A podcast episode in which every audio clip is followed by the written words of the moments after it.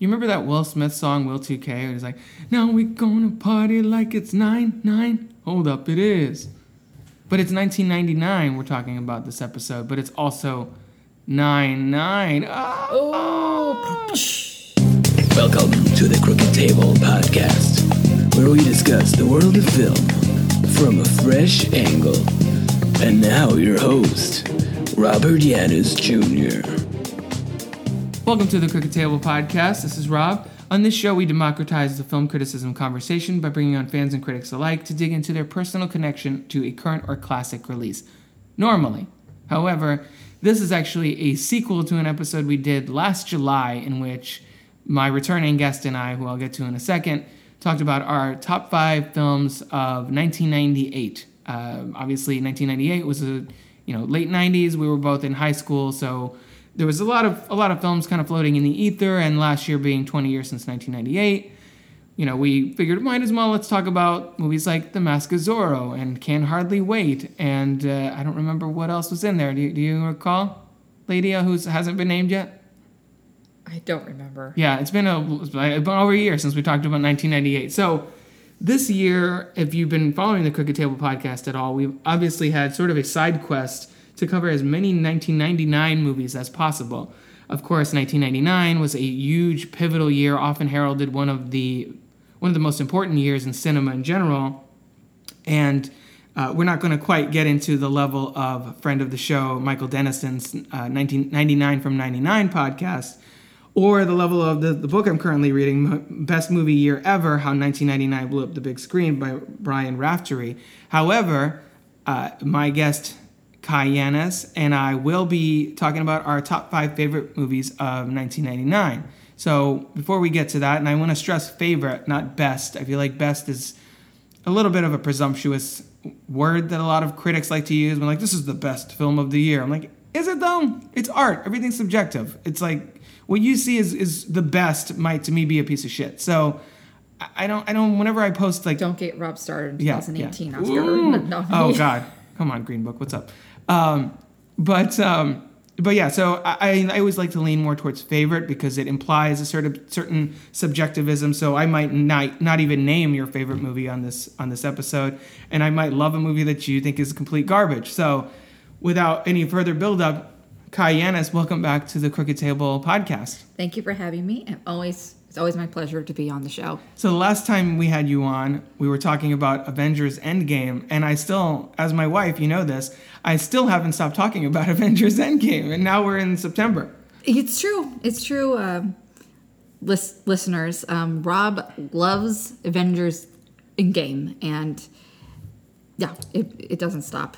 But it's just kind of par for course. We've only seen it, what, four times? I saw three times in theaters, and then once on Blu-ray, and then the commentary, so I guess five altogether, um, and then YouTube, like a four hundred Watch Mojo videos and things like that about Avengers Endgame, the things you miss. I'm like, I didn't miss any of these, but I'll watch it with you again, and I'll get emotional every time you, you show me anything with Captain America, basically. And you have your list. I have a list. So okay, okay, Kai's like tipping my tipping my hat a little, like tipping my uh, whatever the phrase is. I can't. Again, just like the Avengers Endgame episode, we do have a bottle of wine here. So thank you to Hope's End and your red blend, uh, which rhymes. I don't know if that was intentional. Uh, your uh, wine from South Australia. We're enjoying a bottle of that, which is actually pretty good.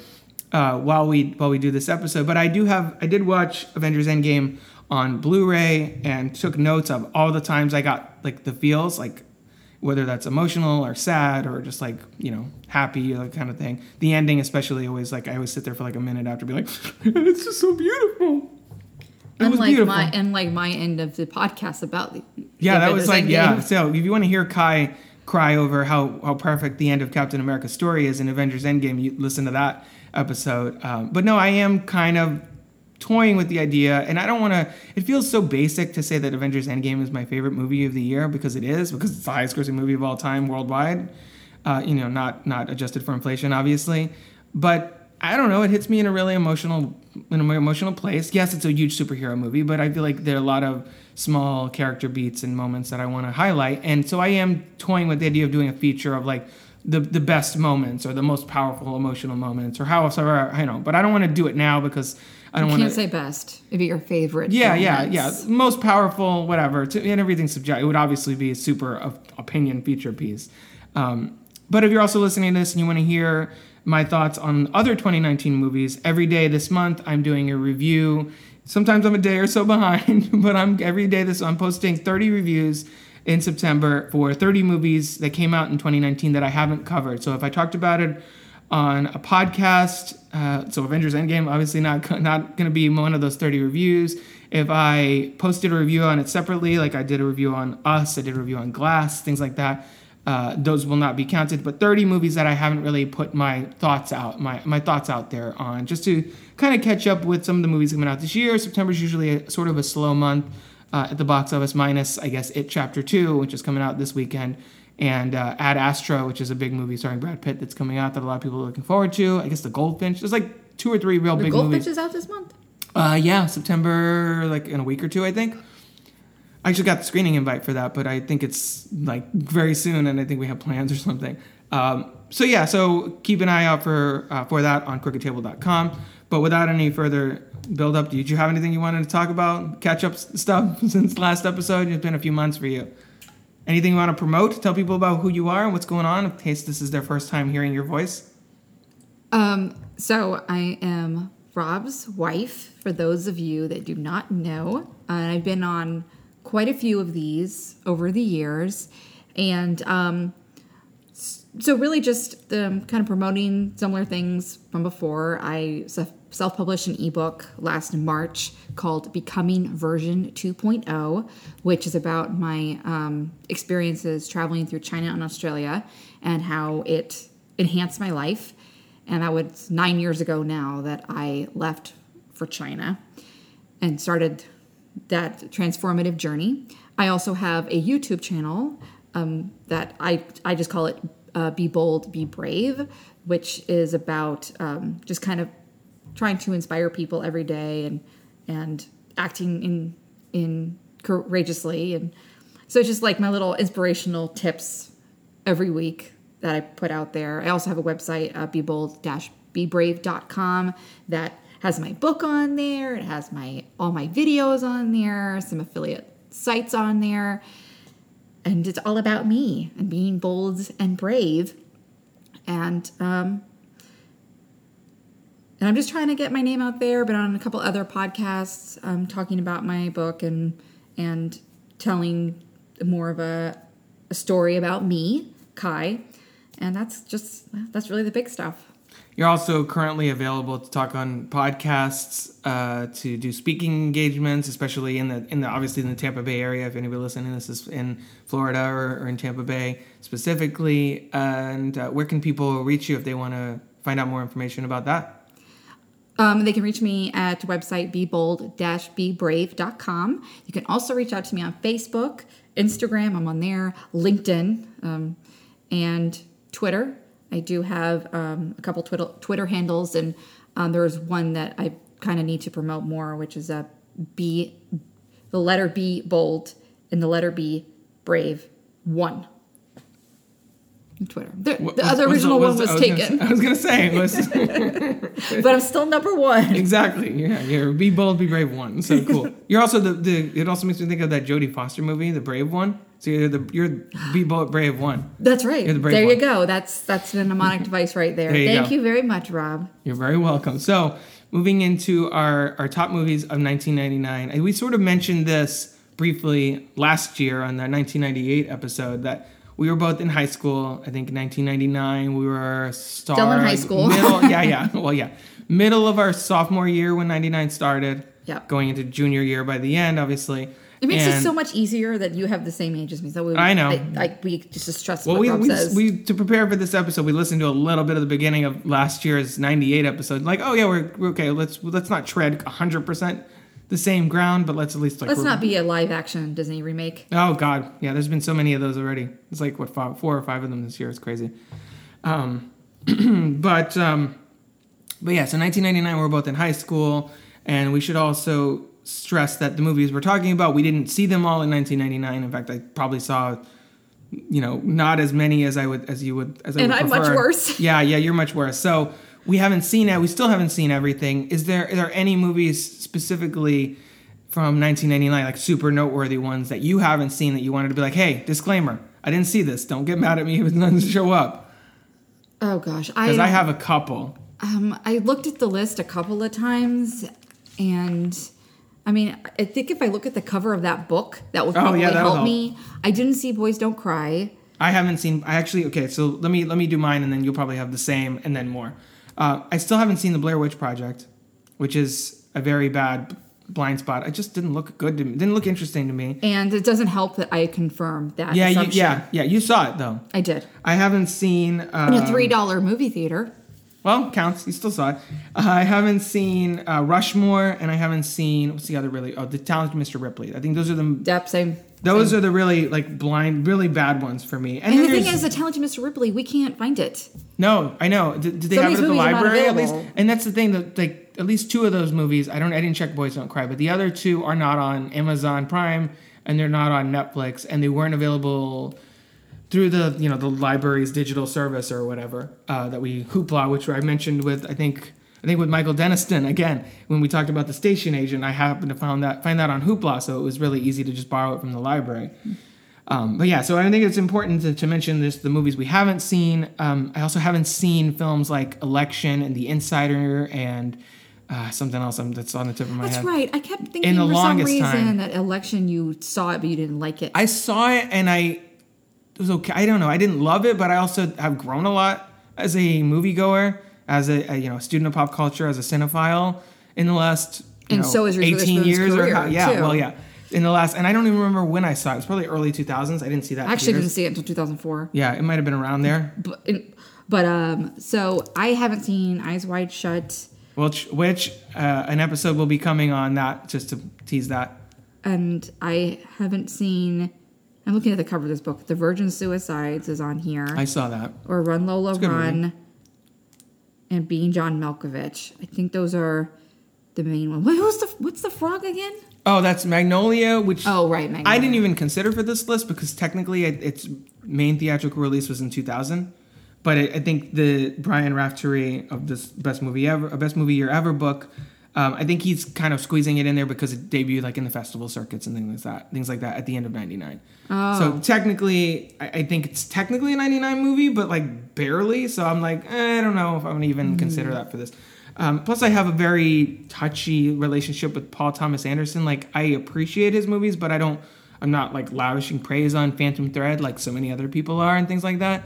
Um, so I, I will also have an episode coming up in the next couple of months uh, on Punch Drunk Love, another Paul Thomas Anderson movie. So it's the Oscar, the Academy really likes Paul Thomas Anderson, don't yeah, they? Yeah, he's a There Will Be Blood guy, and, and he's with uh, Fiona Apple. I don't know, maybe. You would know more about that than I would. The celebrity yeah, side of things. I had my That's celebrity, not, yeah. my celebrity. I know some, but not not as much as you do. So, I guess to jump right into our list then from that point on. Again, these are our favorites, not necessarily the best. And some uh, of them may be the best. To us, they're the best. You got very defensive. no, no, I'm just, no, because maybe hey, they're Rob, don't tell maybe, me it's, it's not. Maybe the they're considered the best to, uh, to others as well. So did you, I'll let you ladies first, start with number five on your list. Okay, number five. So number five, I kind of actually swapped it out for another movie, but I'm going to say Sleepy Hollow. So I saw very few movies in nineteen ninety-nine, and I think the reason that I didn't is because in nineteen ninety-nine, um, I was in kind of a, an upheaval of my life in um, in July of that year. That's when me and my mom moved to Melbourne. So I left, I left, um, where Florida, not Australia. Yeah, oh, not, yeah. Not nearly as cool as it sounds. Uh, um, I was living in Orlando for a long time, and, and I was going to see some of these nineteen ninety-eight movies with my friends.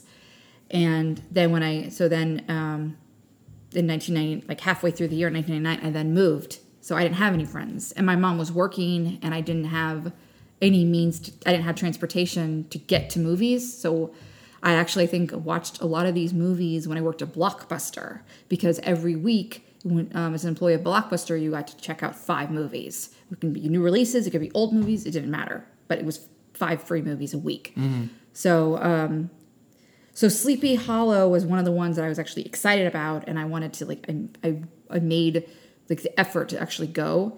And it, if I recall, that was what, March nineteen ninety-nine? I feel like that was almost a fall movie. I feel like that was like late summer, early fall. Oh, yeah, maybe it was. And I, I can check on that. And I had a really, I had a crush on Johnny Depp. So around those, for a couple of years, I was seeing every single Johnny Depp movie. And that one was getting a lot of attention in the the mm. entertainment entertainment news. And Christina Ricci was kind of, she had been acting for since she was nine, but she was starting to get more attention. And um, so it was just, Sleepy Hollow movie was a big deal, and it looked interesting. So I, I made it, I made efforts to actually go see that. So I saw, I did see Sleepy Hollow in the movie theater, and it was, yeah, because it's right. I think it came out around Halloween. November November nineteenth, nineteen ninety nine. Yeah, okay. like, like Thanksgiving. Yeah, yeah fall. Time I just deal. don't. I don't even remember who I saw that movie with because I didn't have really friends yet, and I don't know. Maybe I did see it with my mom, or maybe I saw it with my sister. Um, but yeah, so that was just kind of one that I made intentions to go to go see, and it was kind of, it was interesting. Like the the cinematography was cool, and Tim Burton wasn't like completely.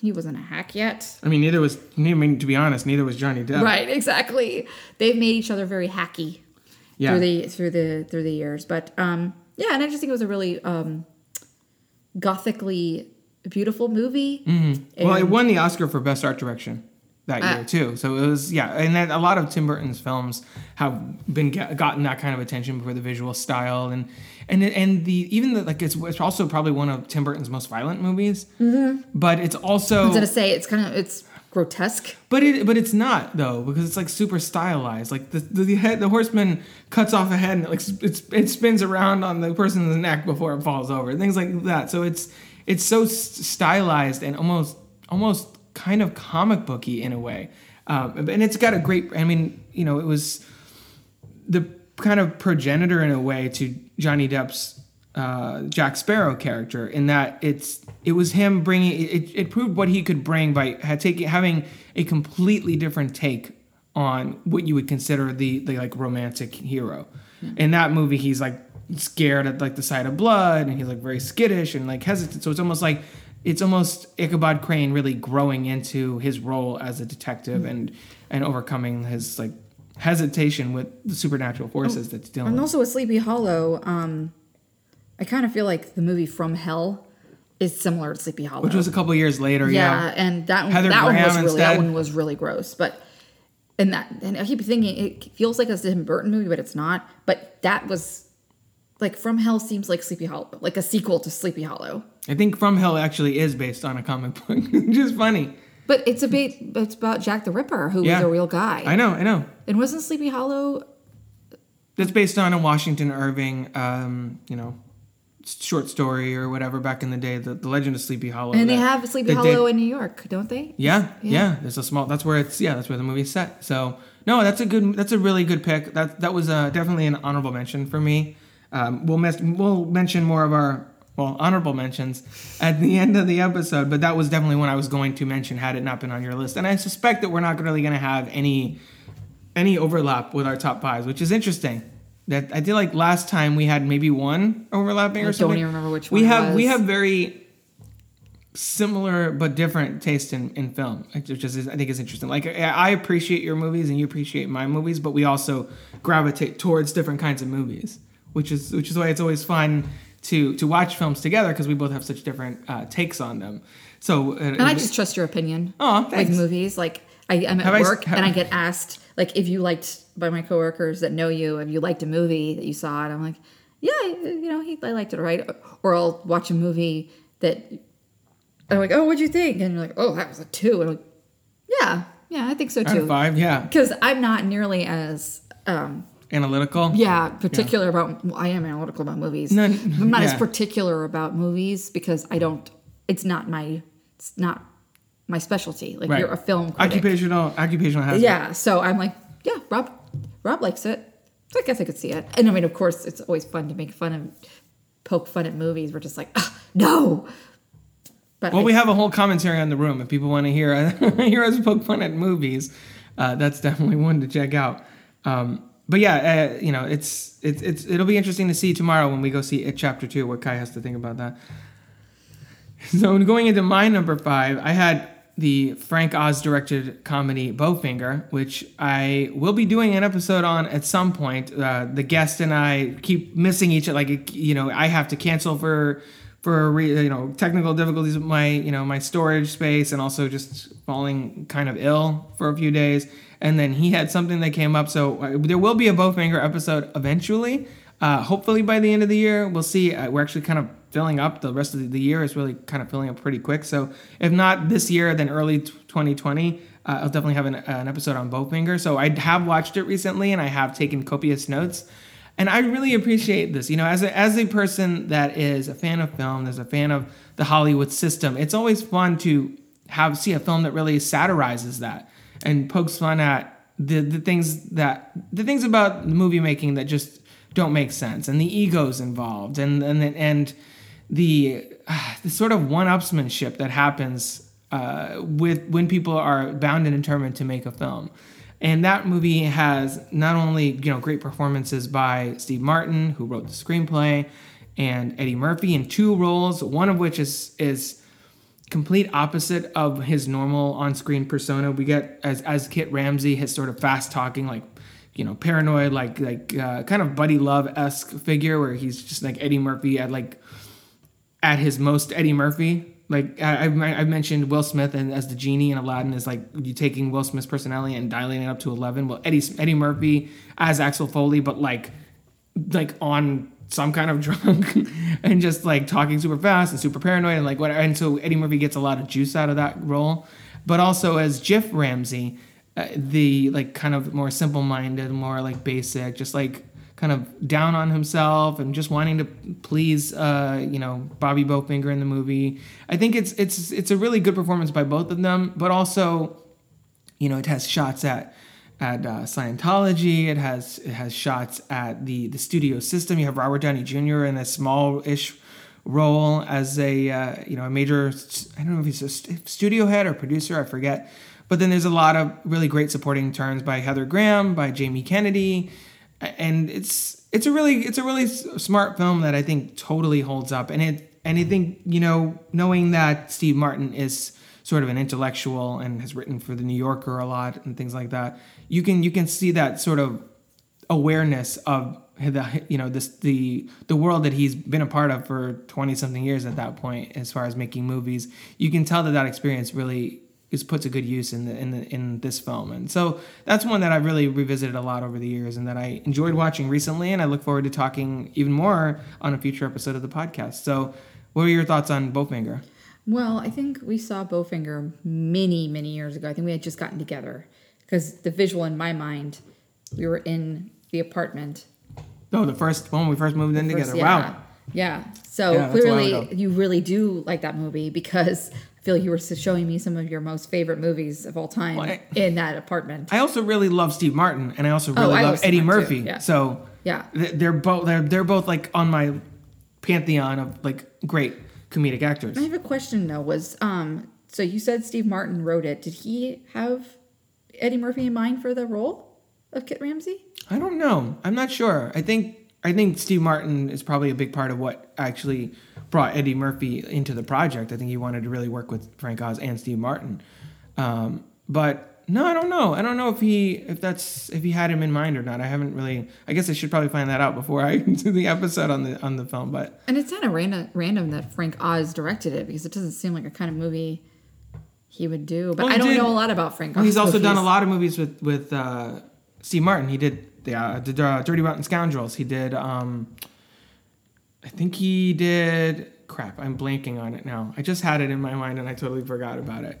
He did um, the other... He did another uh, Steve Martin movie, which I'll look up in a moment. But he also did, you know, um, In and Out and uh, Little Shop of Horrors. That was another one they did together. That's what I was saying. Okay, right. I, I didn't want to say that because I didn't know if I was right.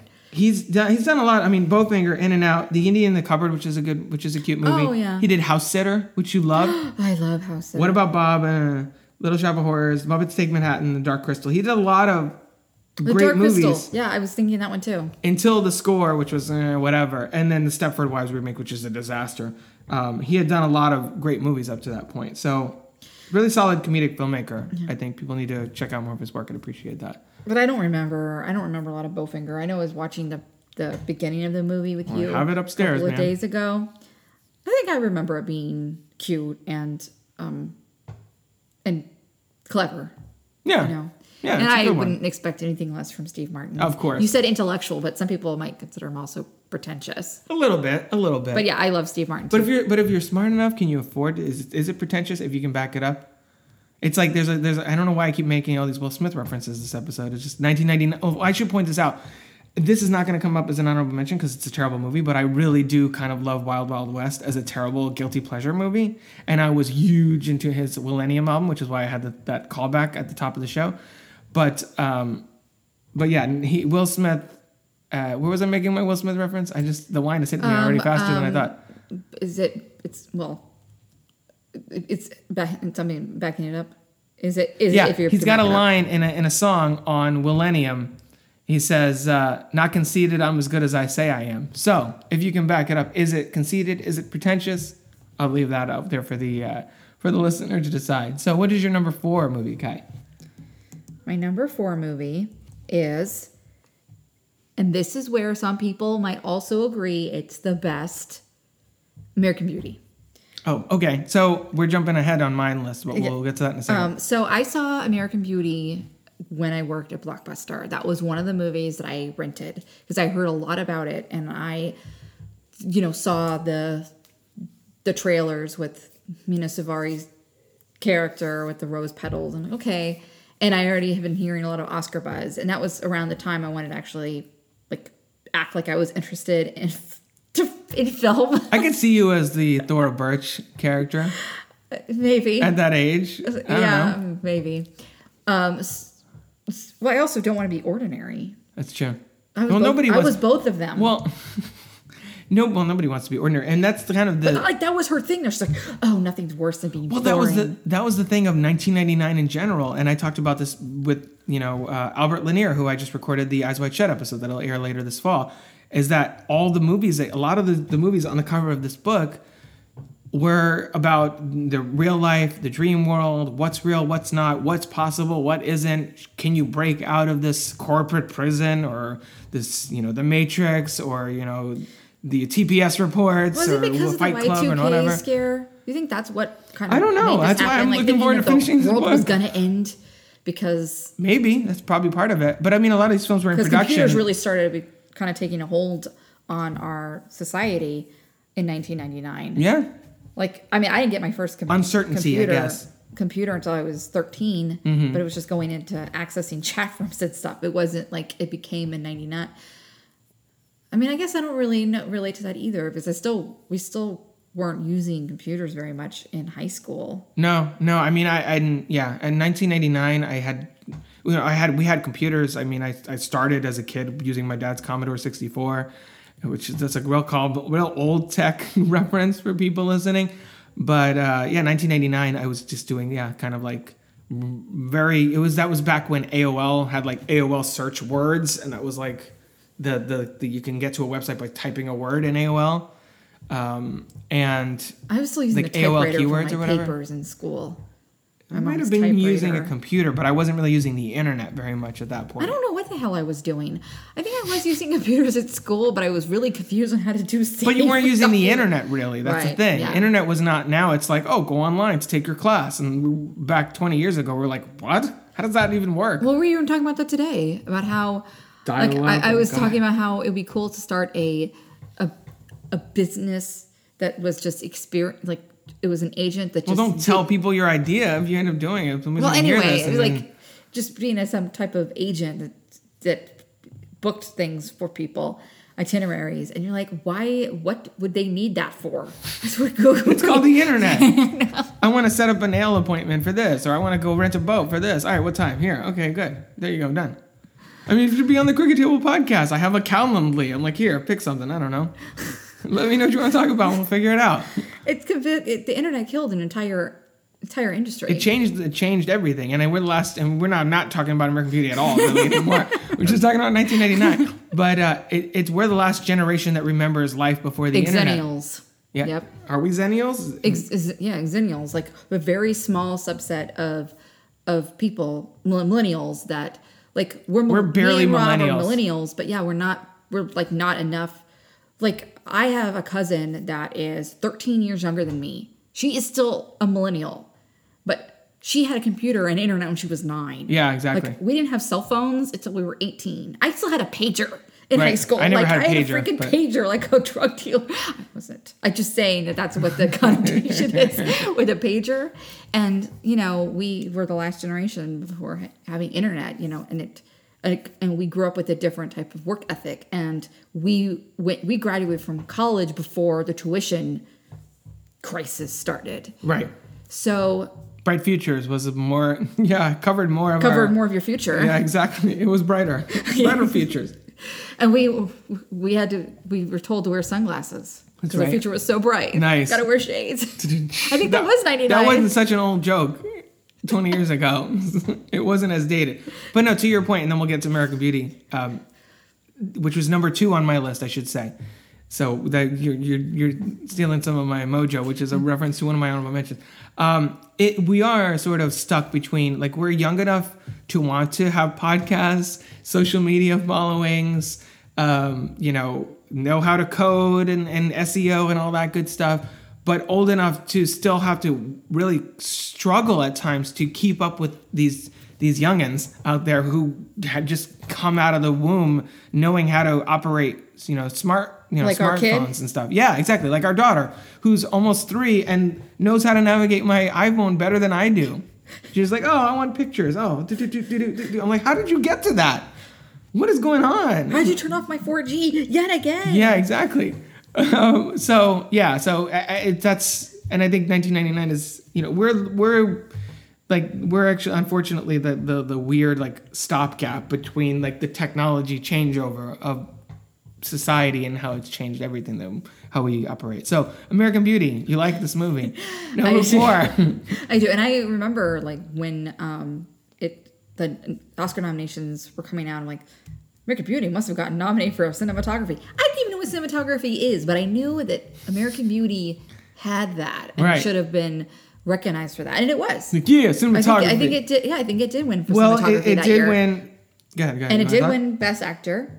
It did win. Well, we should say it did win Best Picture, uh, Best Actor, Best Director, and I think Best Screenplay at least. And Annette Bening lost her Oscar. I, well, for the first time to Hilary Swank. And then she Hilary Swank won again. Yeah, that's and, terrible. And I, I do remember Hilary Swank's Oscar dress, but um. But yeah, cinematography. Was, yeah, that was the last one. Wow, good job, Kai. and and and I will do the plug for Rob. Rob actually has a podcast with his friend Michael Hinman that talks about American Beauty. So right. make sure that you check that out.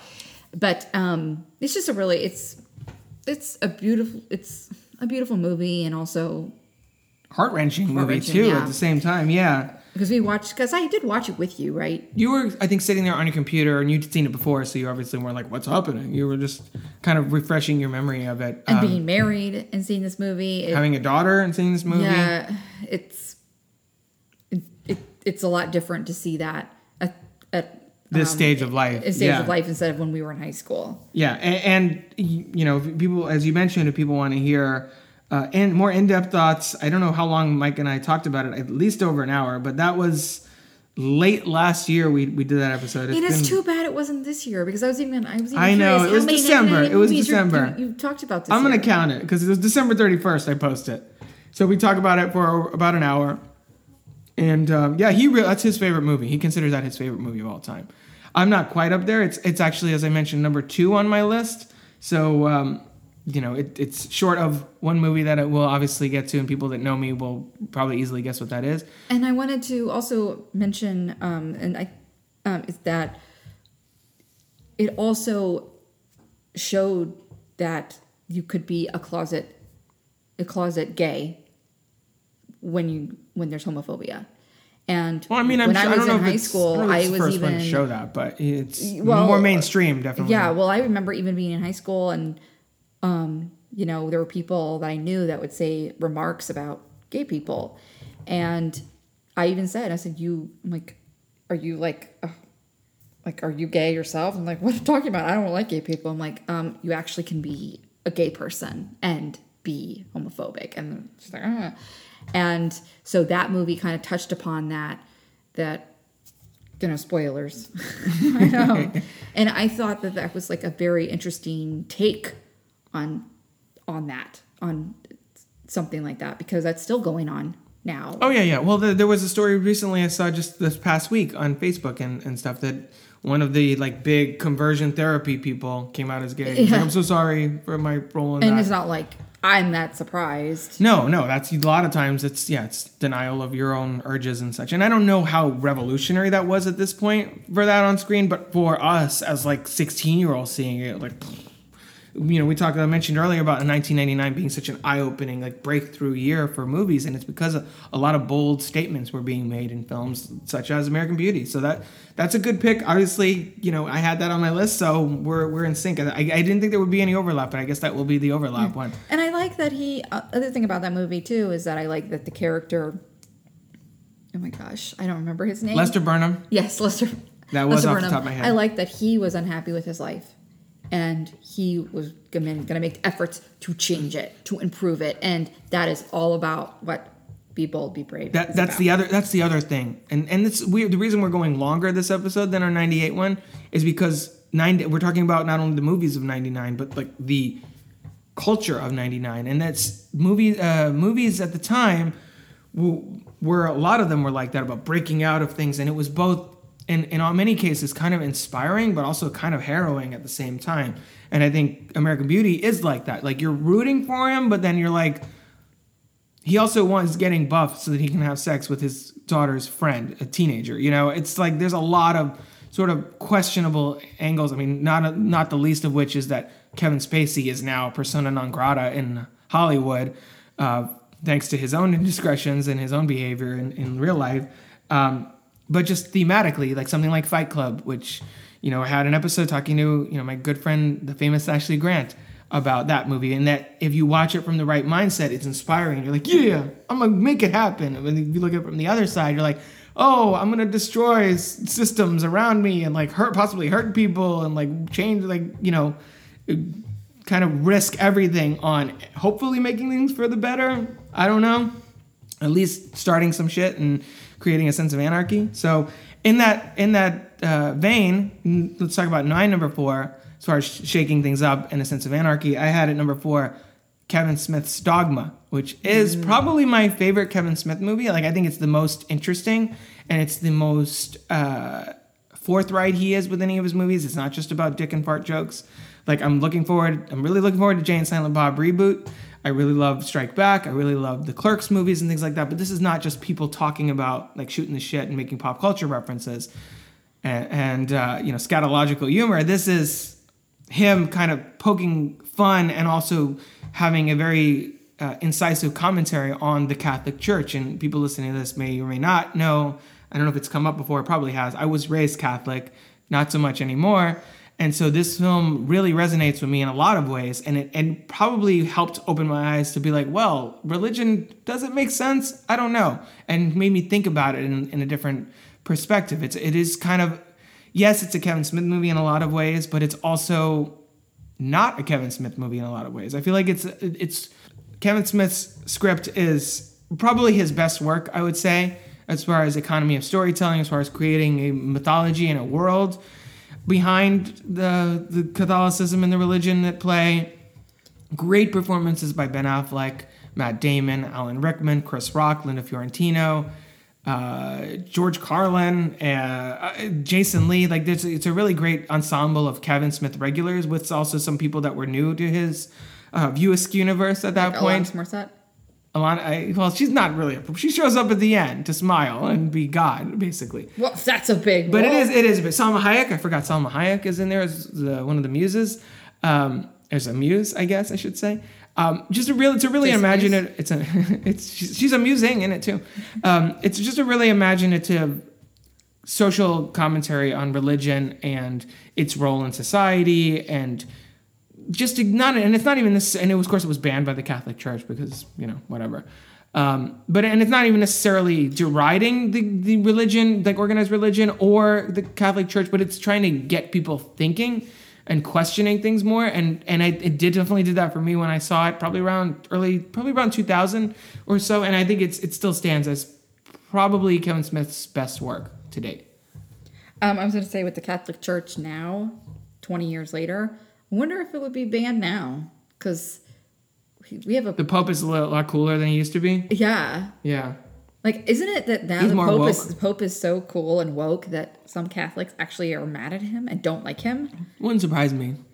So, Dogma. Anyway, what are your thoughts on uh, Dogma? So I didn't see Dogma until only a couple of years ago with Rob and some friends of ours, and um, friends of ours. Who did we watch it with? It was with Writing Group.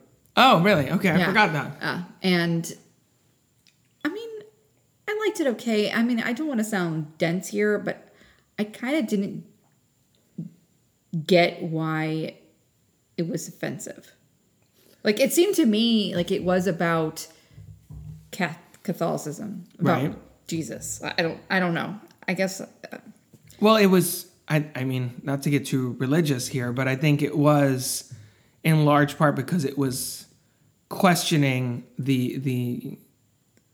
untouchable nature of, of Christianity, of Catholicism, of religion. Like, you're not really supposed to question things. That's just the Lord's will, that kind of thing. And the movie also... Oh, yeah, I didn't get that. The movie also posits that... Spoilers for a twenty-year-old movie. The movie also posits that Jesus had kids. That she, Bethany, the Linda Fiorentino character, is... A, the great, great, great, great, great, great, great, great, great, whatever, how many greats Chris Rock tells her, granddaughter of Jesus Christ. And so she's like the last remaining heir, so to speak. Oh, right. Of the bloodline. What's wrong with that? I mean, that's maybe not. Well, he's not supposed to have. He's not supposed to have intercourse. Jesus. He's Jesus. So that's also part of why something like The Last Temptation of Christ was such a huge deal then, because it said, well, what if Jesus lived was a normal man and struggled and had a life and fell in love with Mary and had sex and had. Well, that's also Da Vinci Code too. Yeah. Yeah. A lot of these movies uh, that veer off of. The vision, perfect vision of who Jesus Christ was and how the Catholic Church operates. And this is not, this is no judgment to people that are, you know, devout Catholics or anything. I'm just saying my my perspective and talking about the film, you know, uh, that Kevin Smith put out twenty years ago. And so, you know, don't don't send don't send me angry tweets or anything. It's everybody's to each his own. You know, it's all good. Um, but that to me is kind of, I think, part of the Catholic Church doesn't really like being questioned or having their beliefs. I don't know. Okay, Second that makes guessed. sense. The thing is, I didn't grow up with any right. any particular religious which path. Is, so that's why I'm like, I don't get it. Which is why that movie didn't resonate with you right. as much, which is why it's not on your top five. But yeah, but um, so no, that's just my thoughts on, on Dogma. I think it's it's yeah, it's a it's a great movie. It's an interesting movie, and it's actually kind of one I feel like watching now again. I feel like I should go back and rewatch some of the View Askew movies to prepare for a reboot. Um, But yeah, I'm a big Kevin Smith fan. Love his, you know, seen him. We've seen him. You saw him live with Hollywood Babylon. I've seen him a couple times. So uh, I, I love his work, and I think this is the, his best. So number three, Kai. Never Been Kissed. Oh boy, Drew Barrymore. Not surprised. Didn't she show up last ninety-eight? Oh yeah, Ever After. Oh yeah. And if we did ninety-seven, I would do Wedding Singer. Oh. And no, that was ninety-eight own. Also, actually. It must I think that oh, would have yeah. been on. Maybe that was your number one or ninety-eight. No, you had Wedding Singer and I had Ever After. Oh, I like Wedding Singer much better. Well, right, right. So, um, Never Been Kissed. Good movie. So, yeah, so Drew Barrymore, she's she's my girl, and um, I was really hyped up for this movie because this movie also was the first movie that she ever produced under Flower Films, and I mean, I did not buy her as a seventeen-year-old. I mean, I can't even believe... Like, she actually wasn't even twenty-five. She was twenty-two. But her her life decisions have aged her. But I just think it's a really cute movie. And, it, you know, it's the first time we ever saw Jessica Alba. And... Lily Sobieski, who's also Lily in Eyes Wide Shut. Yeah, and um, Michael Vartan was... I think that was the first time I saw him. Former, former Mister Jennifer Garner. And Octavia Spencer... makes an appearance. I forgot that. Yeah, in the beginning of the movie. And it's just, it's, I like it because who hasn't felt that way? You know, who hasn't wanted to go back to high school and do it again?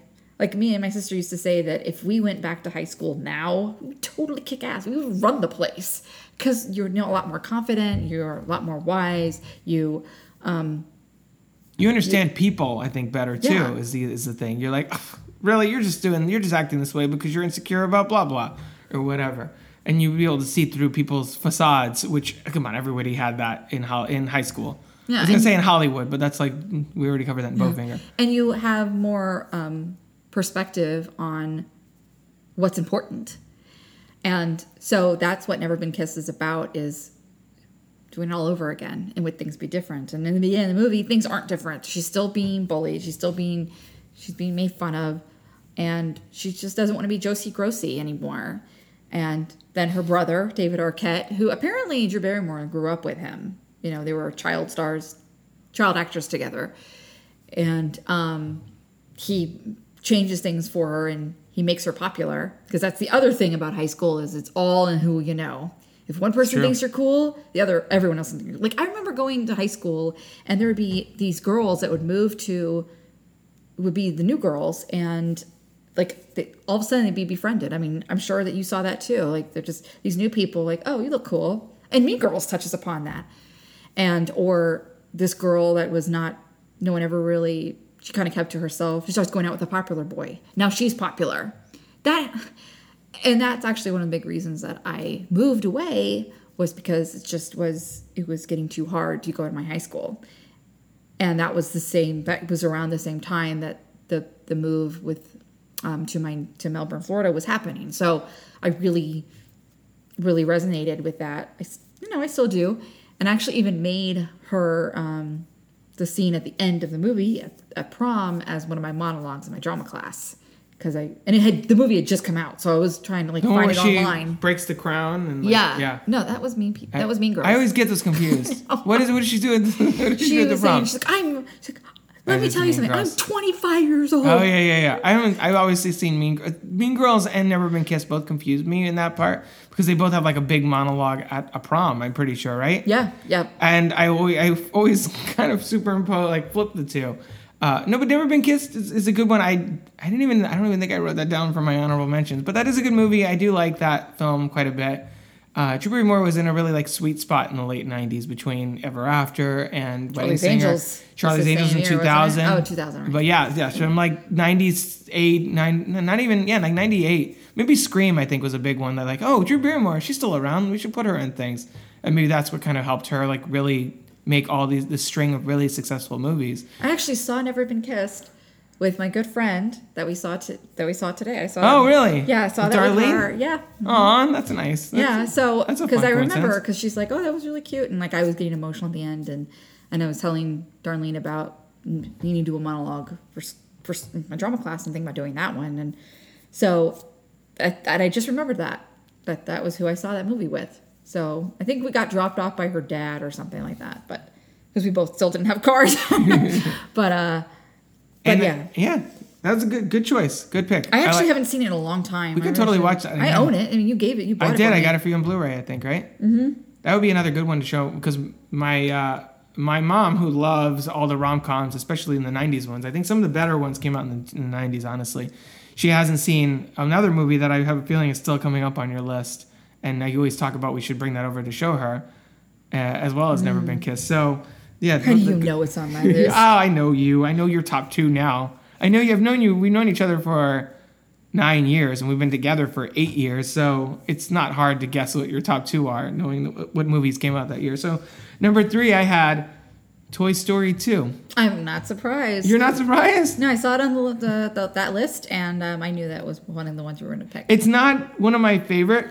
Uh, it's not. It's certainly my probably not my least favorite, but it's my third favorite Toy Story movie, I think. Um, it's actually not one of the ones I consider a quote-unquote masterpiece, but I, I think this is the... Because Toy Story came out in nineteen ninety-five, and so four years later, which seemed like a long time for a sequel, uh, in for an animated sequel then, and then, of course, it was another eleven years until Toy Story three, and then another, what, nine years until Toy Story four. So they, they and maybe another nine years to Toy Story five. Oh, who we'll knows? See. Who knows? When they're, I don't think they're ever going to really be done with it. They'll be like, no, no, there's this little morsel of a story we still have yet to tell.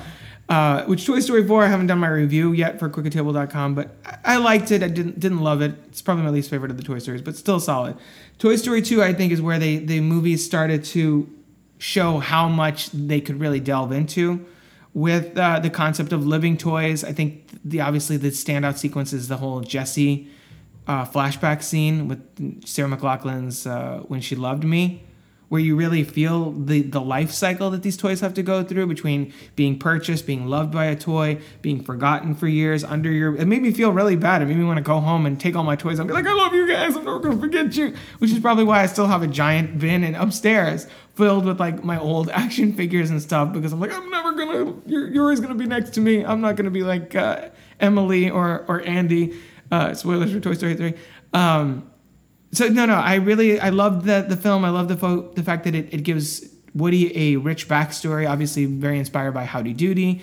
I love the additions specifically of Bullseye and uh, Joan Cusack, who I, who I really love in pretty much everything, as Jessie. Uh, the whole the whole dynamic of putting them in a toy store where they can interact with Barbie, where they can explore the aisles and kind of get into shenanigans. I, I really like all that. And the backstory behind the film I love even more, because Toy Story was a huge hit. It came out right around the time. It, it came out in ninety-five, and then uh, Disney really started churning the direct-to-video sequel wheel in nineteen ninety-six. Uh, no, actually, the year before, nineteen ninety-four, with Return of Jafar. And so they were like full-on doing direct-to-video sequels to everything, and they were getting ready to do their own Toy Story two that was just going to go straight to video, until they they were able to get Pixar into it, and uh, and they were able to put out a movie that was much better, infinitely better than anything we would have gotten. Went to theaters, became a huge hit, one of the biggest that year. Uh, and I also mentioned on... Was it like the top three? It was probably up there, yeah. And I mentioned on, I forget what podcast it was recently, I did a podcast about this. Uh, I think it might have been regarding, I mentioned in Aladdin and then Lion King. Lion King. I did the Lion King podcast with Danielle Solzman, and we talked about, which will air later this fall, and we talked about how that was the beginning of like celebrity casting. Toy Story two was also, I think, to my knowledge, the first animated movie that had the actor voice, the voice actor's names above the title. So it was like Tom Hanks, Tim Allen, Toy Story two. Which oh, I they hadn't done that before? Not that I had ever seen or can remember. Not even for Aladdin. That wasn't the case. You just had to be like, oh, this is Robin Williams. Did you know this Robin Williams is a genius? Huh. Um, and then after that, a couple years later, Shrek was like, Mike Myers, Cameron Diaz, Eddie Murphy, blah, blah, blah.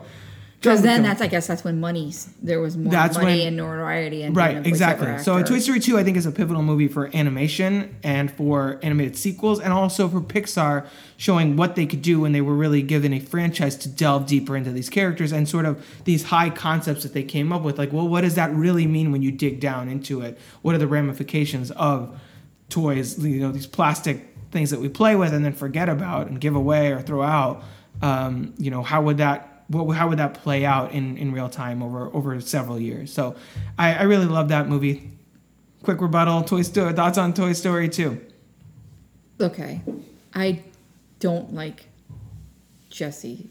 Like I know. The voice my, of Jessie. And my no my mom doesn't like Jessie either, I swear. It's not the insult to Joan Cusack. I just don't like the way that the, the, the voice is. It's, it's abrasive to me. She's too excited? Yeah, and... Yeehaw! Yeah, I just don't. I don't. And it so it takes away some of that, the the liking of that movie because of Jessie. But um, I mean, it's it's a cute movie, and I actually hadn't even seen Toy Story two until Rob showed it to, to There's me. There's a lot of that going around. Um, a few years ago. I mean, I don't know how we were able to see all these movies because, like I said, I didn't have a car. Like I didn't have. Oh, how did I go to see all these movies? Yeah. Okay. Well. Little Rob bio moment. nineteen ninety-nine, I didn't, I wasn't driving. I didn't have a car. I didn't know how to drive. I was a really late bloomer when it came to driving because I was terrified of driving until my what early to mid mid twenties was when I was like, I guess I have to drive because uh, I was okay. I don't like driving either. I so. was, I know, but I was like scared to get a license, scared to get behind the wheel. I was a very anxious child. Not a lot has changed. In summer, I do drive, But uh, and I'm pretty confident driving now, but at the time, so no, that was obviously not an issue for me. We, my family and I, we're very movie centric in a lot of ways. I mean, we would do movie nights a lot. We would go to the go to the movies quite often. And, and now thinking back, I'm like, I know what my parents were more or less making. I'm impressed that they were able to swing that all the time. It wasn't so bad. Going to the movies, though. Yeah. Well, it was, yeah, it was it's what, true. Five, if you go to a matinee, it was like five, four, seven dollars. If you go to like. They used night? to have here the, the two to six or whatever with like the, the slow period at the movie theater, and tickets I think I've seen I'd seen as low as like three seventy-five for a, a Twilight showing, or not Twilight, the like stupid now? franchise. No, no, back in the oh, day yeah, yeah. in the late nineties, like three seventy-five for a movie ticket. Now it's like eleven dollars yeah, unless you like, go before like noon at A M C. Yeah, going to it was a three. It was one of those cheap movie theaters I went to go see. It was three dollars. I wouldn't have want. I really didn't want to spend the three dollars at all for that movie, but. That, and that's just what you that's what you could get away with back then. Like I remember going to movies at night, even as a student, and it was like five bucks. No, I don't think they even, I don't think they even have student pricing anymore. I think they do. I think they do. But you have to like one night a week. I think. Yeah, like exactly. It student was like, night. I'm yeah, like, what the hell? Yeah, it was like every night. So in twenty years, we'll be lucky. We'll get a discount. And I was like this. totally still using my student I D, even though I wasn't a student anymore. Like, I, I gotta get my five dollar movie. I want to, yeah, well, I think a lot of people did that. I, I want to throw this out there. I don't even think they have an affiliate program, but A M C, A M C Theaters, if you're listening, I used to work there. I worked there from two thousand one to two thousand three. I really love A M C A-List. I would love to do an affiliate program, an affiliate like relationship for the Crooked Table podcast. I, I, yeah, I can't say enough good things about that program and the fact that I go see movies a couple times a week if I can. And uh, it's just twenty dollars every month. So this is total unpaid advertisement. But yeah, movie tickets now are in- in- insane. So the fact that I have uh, A-List, the fact that I have sometimes go to screenings is very helpful. I remember um, when I heard that New York and L A were charging fifteen dollars a movie ticket. I was like, oh my gosh, that's so expensive. Well, in Tampa, I mean, it's not. It's like, yeah, thirteen, fourteen for yeah. a regular. And then if you're seeing Dolby or three D or IMAX or whatever, it's, you know. seventeen, eighteen, something on there, maybe. And it's so. easy to be in the number one movie when you're charging fifteen-something dollars for a movie ticket. That's yeah. why I'm always like, all right, so what is it just for inflation? The, the, the, anyway, so uh, Toy Story two. Um, you like, liked and loved, basically, on your end. Yeah, it's... It, it's it like it, middling... It is it like middling Pixar? T- Toy Story in between... Like, it might be close to Toy Story four. Okay. Yeah. So you have a closer, yeah, but you still probably, what, three, one, two, four Toy Stories? Or is yeah, it, maybe. Yeah, yeah. That's, I think that's kind of where I'm at. Maybe three and one are not are almost interchangeable. I think I probably want to watch them again. And you but. could probably put that uh, Sarah McLachlan song on, that oh, whole God, scene, just so put it on great. right now, and we would just start crying. Yeah, it's, it's so, like, oh, it's like such up, a, you know? You that was, that was that, yeah, that was, and that was the thing. Like, I didn't, I don't remember, I didn't cry in Bug's Life. I didn't cry in the first Toy Story, really. They were like, oh, he doesn't realize he can't fly. That's sad. But I wasn't like, oh. And then Toy Story two, that was the moment where Pixar was like, oh, shit, we got these motherfuckers by the heartstrings. Every movie, we're going to make you cry. WALL-E, Coco, Inside Out. Uh, even Monsters Monsters, Incorporated. Uh, there's moments where I get very emotional, especially the ending. But still, the, like, the, the winner is Up. Yeah, Up, of course. I don't think any movie has the potential to make anybody cry. Oh, I like watch... That. Sometimes if I'm just feeling very emotional and I need to get it out, I'll just find that scene on, on YouTube and be like... loved her so much, now he's alone. Um, yeah, man. It's so I, yeah, Toy Story two was very, very impactful movie on Pixar uh, Animation Studios. So, and it's a great. And the movie. eyes weren't as scary, right? The people, the people eyes weren't scary. Not as much. It came a long way in just those four years, and then you watch it now. There's videos all over YouTube comparing the dog in Toy Story, which is like, to the cat in Toy Story four, and it's like, oh.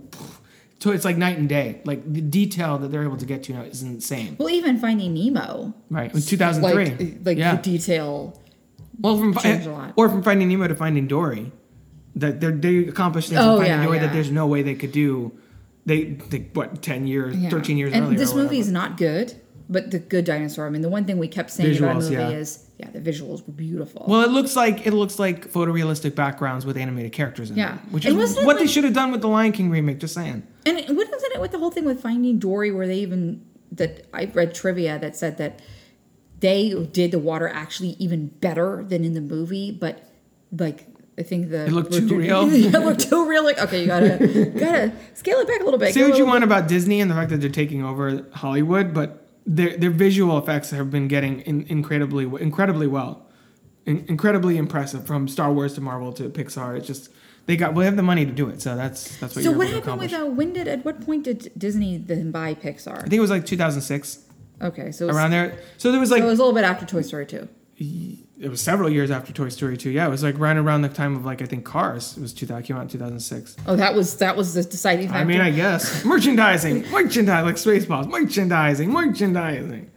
We'll put the picture's name on everything. Um, yeah. So anyway, Toy Story two. That, that's moving on. Number two, Kai. Which of the two movies is it that I know it's going to be on your list? Why don't you introduce it? I don't know which one it is. Is it going to be yeah. ten Things I Hate About You? Ding, ding, ding, ding, ding, ding, ding, ding. I was like, what is that? I don't know. I don't know what I was trying to do there.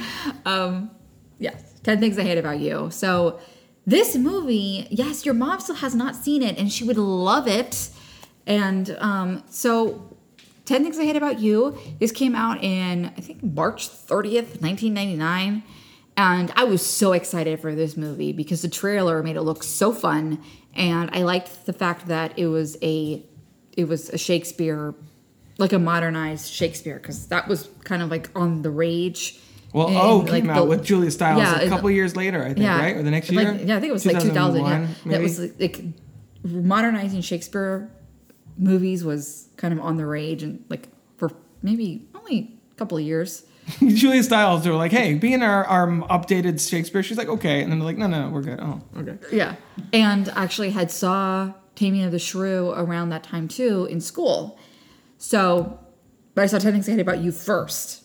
And for those that don't know, in the Taming of the Shrew actually had Elizabeth Taylor in it. And she played the cat character. But, um... But yeah, so we have ten Things I Hate About You with a baby Joseph Gordon-Levitt. Um, I, you know, he had been on Roseanne. He had been on Third Rock from the Sun. And this was, I guess, like his first real... And Angels in the Outfield, yeah. nineteen ninety-four. Okay, okay, so it was not his first big screen debut. But he cut his hair, and he was, you think he was nineteen or so. And um, we have Julia, Julia Stiles in there, Larissa Olenik from uh, Alex you, Mack. Yeah, you're leaving out um, a very obvious person. And... Heath Ledger. And nobody, I don't think anybody knew who Heath Ledger was. I didn't.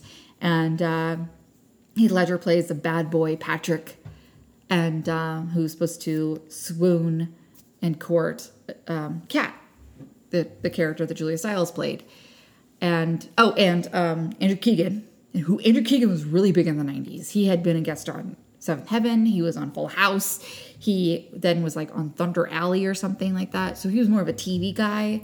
And I guess this was like his first and maybe last film role. So I really liked Andrew Keegan too. I was like, oh, Andrew Keegan. So he was the one I was more like, Andrew Keegan. Now I'm more and like... Who the hell are these guys? Yeah, exactly. And uh, so it's just, it's it's a really um, endearing movie because uh, you have two two people that are misunderstood, that are gossiped about, that are that are judged. And they find they find romance, they find love.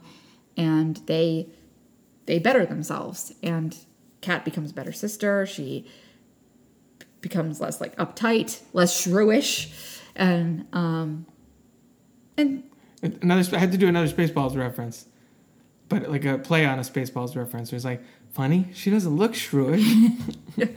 so um, and then there was that line. I still think about this line to this day, but like they had a really, the dad in that movie made me laugh a lot because he was trying to be. Oh, Larry Miller. Yeah, he tried to be. Nutty Professor. He tried to be hip and he was not hip, but yeah. He would like speak like he was. And some of the fashion was cute, but there was a line that Kat's character said to her dad. She said, like, stop trying to, um, gosh, I don't remember the whole line, but she wanted to go in East Coast school and her dad didn't want her to. And she's like, stop punishing me because just because mom left.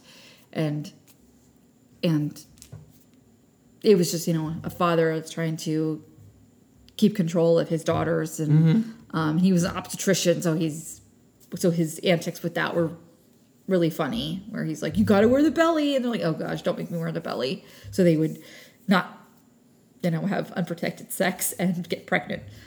So, but yeah, so ten Things Said About You, I think really, it, it kind of changed things with the teen comedy. nineteen ninety-nine was a huge year for teen comedy. She's All That was on that list. Yeah. Oh, Never yeah. Been Kissed, obviously. Yeah, you mentioned that one. Um, but I think Never Been Kissed and ten Things Said About You came out the same month. So I don't know. Maybe I got a, maybe I saw the movie a double feature or something. I don't know. That would be a good double feature. and, um, and then. Oh, oh, I mean, it's not a comedy really, but. The the book that I'm reading that I keep referencing because it's kind of crystallizing all my thoughts about nineteen ninety-nine this year in general with the twentieth anniversary of that pivotal cinematic uh, milestone. Um, also, Go and Cruel Intentions were the same year too. So it was a really like teen movie year in a way, like bold teen movies that were like trying crazy shit and and getting young people out to, to the theaters for like vastly different story, like not John Hughes style movies either anymore. Right, exactly. And the thing about ten Things Said About You Too was it was satirized on not another teen movie that came out in two thousand one with my boy, Chris Evans. Who's currently getting everybody swooning, to go back to your word there earlier, uh, at uh, Tor- Toronto International Film Festival for Knives Out. I just saw on Twitter earlier. See how much things change? But, um, so that movie was parodied, not another teen movie parodied ten Things Said About You kind of a lot. Like, She's All That and ten Things Said About, ten Things Said About You were kind of, like, right. neck and neck with who was gonna, what was parodied the most. But, um, and Cruel Intentions, too, like you said. But, yeah, it's just a really um, cute movie. And I don't remember what you said. Didn't you say that you didn't want to see it because it looked boring or stupid or something? Yeah, I mean, I, I saw She's All That when it came out. I was like, this is cute and stuff, but I'm not. Yeah, I feel like a lot of a lot of movies like that didn't don't, it didn't seem as smart as it actually is. It didn't seem as has like as much heart as it is. And I and again, I gave it short shrift at the time, especially you know as a sixteen year old boy. I'm not going to go out of my way to go see ten things I exactly, hate about you. Exactly, right? I think we're a lot more judgmental as sixteen year olds sometimes than we are when we're when we're older. Yeah, but um. It changed It changed a lot for those actors and oh, for clearly sure. for Heath Ledger's career. And, I mean, that scene where he's on the, the bleachers singing to I Cascade. Love you, baby. Yeah, that, that was something. And Well, and then you have the iconic whole, the whole, like, pivotal poem that she reads at the end yeah, about, like, ten, yeah. yeah, the ten things I hate, the title yeah, that you didn't reference. Call. And I think with maybe the reason why people didn't see Heath Ledger as being Joker in The Dark Knight is because they kept picturing him as Patrick from ten Things About You, like well, oh, or the guy from a teen guy, or the guy from A Knight's Tale. Like, yeah, he was more this heartthrob, and it's like how he's gonna, how's he gonna be the Joker, like the most unhinged, you know, unpredictable supervillain in, in comic book history. And he pulled it off. Uh, he won a po- posthumous Oscar, and now mm-hmm. Joaquin Phoenix is following in his footsteps, possibly to awards contention and stuff, which is kind of crazy. Yeah. Uh, so yeah, good good choice. Wasn't again. I, I get. I think some of the movies I didn't write down for honorable mentions are because I'm like, well, Kai's got that covered. I don't yeah. need to mention that at all. And ten Things I Hate About You was actually a movie we watched a few years ago for my you, birthday. Movie. You introduced me. Yeah, yeah. It was one of my birthday movies. I'm like, I want to watch ten Things About You, and you're like, okay. I got it free on Blu-ray, just like Never yeah. Been Kissed. Yeah. Um. So yeah, good choice. Uh, number two, obviously for me, I already said my American Beauty. We touched on that. Great performances from Kevin Spacey and Annette Bening, kind of a perversion of the, the stereotypical American dream, and uh, just a fascinating movie anyway you slice it. I don't know how, in some ways, if it ages as well as as, as it would like, but I, I think it definitely holds up thematically, if nothing else. So I don't think, really think we have that much more to say about American Beauty. I have an hour-long podcast if you want to hear more on my thoughts on American Beauty. It's only an hour? Yeah, it was only an hour. This was before I was just like, we're just going to keep talking until they shut us down. Who's going to shut you down? There's nobody to shut you down. Exactly. Which is why I have two hours on uh, Revenge of the Sith for some reason. So, Kai, your number one, which I know what it is, but I'll let you say it unless you... I'll say it. Spice! My number one is Office Spice. Because, um, obviously, um, there we did... Rob and I did a podcast before the Avengers Endgame one about Office Space. So definitely check that out for our thoughts on Office Space and why it's great. And it, I mean, Office Space changed, changed the game. I mean, it's on the cover of the book. It is. And we talk, I talk about it at work. It's just, you know, and it started as a comic book with Milton, and that's why he's, he's on. Was the, it a comic book or like animated shorts? I forget. Oh, I don't know. I think it might have been animated shorts. I think you're even on the D V D. And actually, it's kind of funny. Something. I have a coworker. She um, celebrated a year at at my place of work, and my coworker bought her a year present, which was Milton with the Post-its all over him. And I was confused. I'm like, what? Why is Milton? I don't get it. Like, why does Milton have Post-its all over him? I don't remember that in the movie. That was the poster. Oh, sorry. sorry and my coworker's like. The other coworker's like, oh, because that's that's the poster. I'm like, oh my gosh, of course it is, because Milton was the main the main character, and even though in in the comic strip, so even though he was kind of didn't have as big of a part in the movie because it was more about uh, Peter and Michael Bolton, um, not the singer, not the Michael Bolton you're thinking of. Yeah, but Milton, that was who the the, the shorts were about, so that's who got to be on the poster. But it's just, it's, when you've worked in an office setting, it's true. It's all true. You know, you want to get that printer and you want to get a bat and just start hitting it. Like, in fact, I think my one of my girls even like, she's like, what about that scene from Office Space with the printer? I want to do that right now. And, and, and the thing is, is like, I watched this movie and love this movie and connect this movie before I was even working in an office. He's talking about the printer, and then I'm thinking, what does it say? This is like P C load letter. Yeah. I was like, what does that mean? So, um, Office Space, it's great. It's my favorite movie of all time. I thought, is it that or Shawshank? Or is it like Office Space and then Shawshank? Um, it, Well, I feel like they're totally different genres. Oh well, yeah. So they could go. They can. So you're like, so you're, so you're doing what I do and kind of having two movies, like for depending on your mood, basically. Right. So yeah. So Office Space is my favorite comedy of all time, and, and Shawshank and, is my favorite like drama. Okay, fair enough. So you're Golden Globing it is what you're doing. Yeah. Exactly. My favorite music. Office Space is your favorite musical or comedy. Exactly.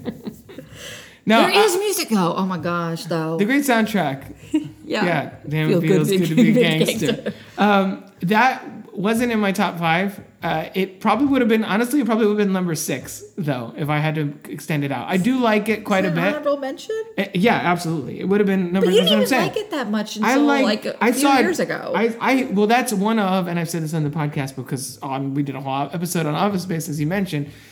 Uh, it was one of, like, I think four movies we both owned on D V D independently before we got together. It was that, Down with Love. And Shawshank. Shawshank. And... Uh, uh, some, there's Something About Mary. Something About Mary. Yes, exactly. So I guess we have to do a Something About Mary. And a Down with Love. I, I, oh, yes, we have. That's we true. Do, we that's do. The next one. Yes. That's the next time we have you on for a traditional formatted episode. We're definitely good Down with Love. I mean, mentioned that to Karen Peterson when we did the Bridget Jones's Diary conversation because I... You know, we mentioned uh, Renee Zellweger and how great she is and how she did, you know, Down with Love a couple years after and things like that. So, yeah, we'll definitely do that. That'll be your next, uh, I don't know if it's going to be your next appearance, but it'll be your next normal format appearance. We like, I like to bring you out for these special ones. Um, yeah. You know, but Office Space is hilarious, and we talked about it in depth uh, on the episode. And I don't, it just doesn't, I don't know, it doesn't hit, it doesn't, it's not like, My it's not my favorite movie of all time. It's not even, obviously not even in my top five movies of nineteen ninety-nine. I do like it a lot, but I feel like I admire what it has become more than I enjoy the movie, if that makes sense. Like, I enjoy the movie, but I'm not like, this is amazing. It's like, so with so many of these films, I feel like it is, how much you love it, how much you love any film really depends on a lot on the where who you are when you see it, what circumstances circumstances you see it in. And that's why I think the, the term favorite or the term best film is really such bullshit, because best according to you, not according to me, you know, that could be your favorite film. And, and I saw Office Space, I think I got it from the library or something, and I said this on the episode as well. And I saw it like, you know, in pieces and kind of, uh, you know, watched it a lot on when it was on Comedy Central and things like that. So it's a, it's a movie I really love, but not as much as you, I guess, is my point. So... For more on that, listen to our Office Space episode. And of How course... How nice is you can just plug all these episodes? I know. I didn't even... I mean, it's not even... Yeah, it's not even one hundred percent planned that way. It's just the way it is. And then, uh, obviously, my number one, if you know me or have met me or follow me on any form of social media or have listened to this podcast before, number one is, of course, The Matrix, uh, which is such a perfect movie. I, I just saw it last... Was it last week? Yeah, last week. Uh, in theaters for the twentieth anniversary, in Dolby at A M C, and I, I mean, you know, I spent the whole movie just being like, it's just, just, it's just so great. Like, I wasn't even paying attention to the story because I've seen it a million times. So I was more just like, oh, look at that scene. Oh, look at that, the music cue that came in. Like, oh, that performance there. Oh, look at the stunts. And all. It, it is by far, I wouldn't say by far, because I do have the dichotomy with my favorite movies, like like you mentioned. It is that one, The Matrix and Jerry Maguire are by far my favorite movies. But The Matrix is the movie, and I sort of said this briefly on a Stardust video that I did on the Stardust app, so follow me on there if you're... if you're in at all interested in downloading that and getting my reactions to movies right after I see them. But uh, it, it is, if going to the movies is, it's like going to church, like it is for some of us cinephiles, where it's just a huge like cultural education and things like that, then The Matrix is the is like, the, the is, was the movie, was seeing The Matrix was the experience that where I like walked out of there and like, that's it, I've accepted, you know, the Lord and Savior into my heart or whatever, I'm, I've been saved. Is my was my salvation. The Matrix was that eye-opening moment for me, in the way that something like I think it was Signs for Chris Stuckman, and like all the you know if you if you love movies the way that I love movies, the way that a lot of people that talk about movies on podcasts or write about movies so much, there is usually I have I have a theory that there's usually one movie that was the film that that expanded your mind, freed your mind, like the like in The Matrix. To seeing movies as, yeah, that was fun, uh, distraction, whatever, it's funny, look, crazy shit happening, ha ha ha, I'll go about my life, to like, no, no, no, this is this is my life. This is like what I'm into. This is my thing. Look at the art in the in the film, look at the way it's shot, look at the way it's framed, look at the way that it's influenced by all these things, and look at the, everything it's trying to say, and all the themes, and the symbolism, and the metaphors, and blah, blah, blah, blah, blah, and all that. And The Matrix was the movie that really made me realize, wait a minute, this is not only something to just be entertained by, there's an art behind this. There's a style behind this. There are people behind this thinking about thinking about this project in such excruciating detail that they're, you know, they're, they're, everything is a reference to something else. Everything is inspired by something else. Everything is influenced by what they what has come before. And everything that, it, that you're seeing on screen is one hundred percent deliberate. And I think that's true of some of the best films. And The Matrix is the movie that made me realize what movies could be, not only, you know, not only the artistry behind it, but also the power, the impact they could have on your life. Where I watched it a few months, uh, obviously a few months ago to talk about it with Freddie for the podcast for the hundredth episode, which was his choice, not mine, um, for his favorite, his favorite movie also. And we talked about it for two hours. At the time, I was splitting them into two episodes, but uh, we had talked about it for so long that I had bonus content that I posted on Patreon. It's just th- that it's it's that movie for, for both of us. And for a lot of people, I feel like it is kind of to this generation what Star Wars was to the generation before. I mean, Star Wars still obviously has an impact and still inspires people and still is a lot of people's favorite movie. But I feel like The Matrix made a lot of people want to be filmmakers, want to look deep, more deeply into film than just, that was fun, but I'm going to live my life now. You know, it, it's more than just a passing trend or a passing fad. It's a story that sticks with you and that inspires you every time you watch it and makes you want to go out and be the best version of yourself and, you know, become a freelance writer like I am, or start a podcast like I am, and open your mind to the possibilities of what is out there outside of the little box of what you're supposed to do and who you're supposed to be and all that other stuff. And that's why watching that movie every single time, including last week, was really like a powerful emotional experience for me, because it says all of that and infinitely more. It just, there's constant... Uh, it's just it's just a constant source of inspiration for me, from a visual level, from a storytelling level, and I you know I really love the Wachowskis, and I'm elated at the thought of a possible Matrix four with Lana Wachowski directing it. And uh, definitely, if you want to hear more of my gushing thoughts about The Matrix and more complicated thoughts on the sequels, um, I'm totally planning on doing a episode at some point with Jackson Smith, who's been on the show before. We talked about Eighth Grade. We Uh, we talked about Revenge of the Sith. He was the person I talked to for two hours about Revenge of the Sith. God bless him for talking to me for that movie about two hours. Um, uh, but yeah, we're definitely planning a discussion on The Matrix sequels uh, sometime in the near future. So Kai, after that long spiel about how much I love The Matrix, what the hell? Where's my Where's The Matrix in your top five? I mean, it's yeah, no. I mean, I like The Matrix, and I. That was very well said. Thank very you. Articulate. All and you the, could tell head, obviously. You could tell how passionate Rob is here about The Matrix. And um, I actually didn't see The Matrix until two thousand seven. At least I didn't have to show it to you. Yeah, so I, um, I saw it actually with my sister and my brother-in-law after they moved me into my my first place on my own. We kind of wanted to just to decompress after moving. So I think we went to Blockbuster. And um, had they seen it at that point? I think so. Yeah, I think so. Because it was, uh, not to, to quote Anchorman, it was kind of a big deal. Yeah, no, because I remember being in, you know, I remember when it came out and there were people in my sophomore year of sophomore class that were talking about this movie with the teacher. And they're like, what is The Matrix? And I'm like, what? And it's, you know, rated R, and Hardy was explaining that I didn't have a car and the means to go to see to these movies.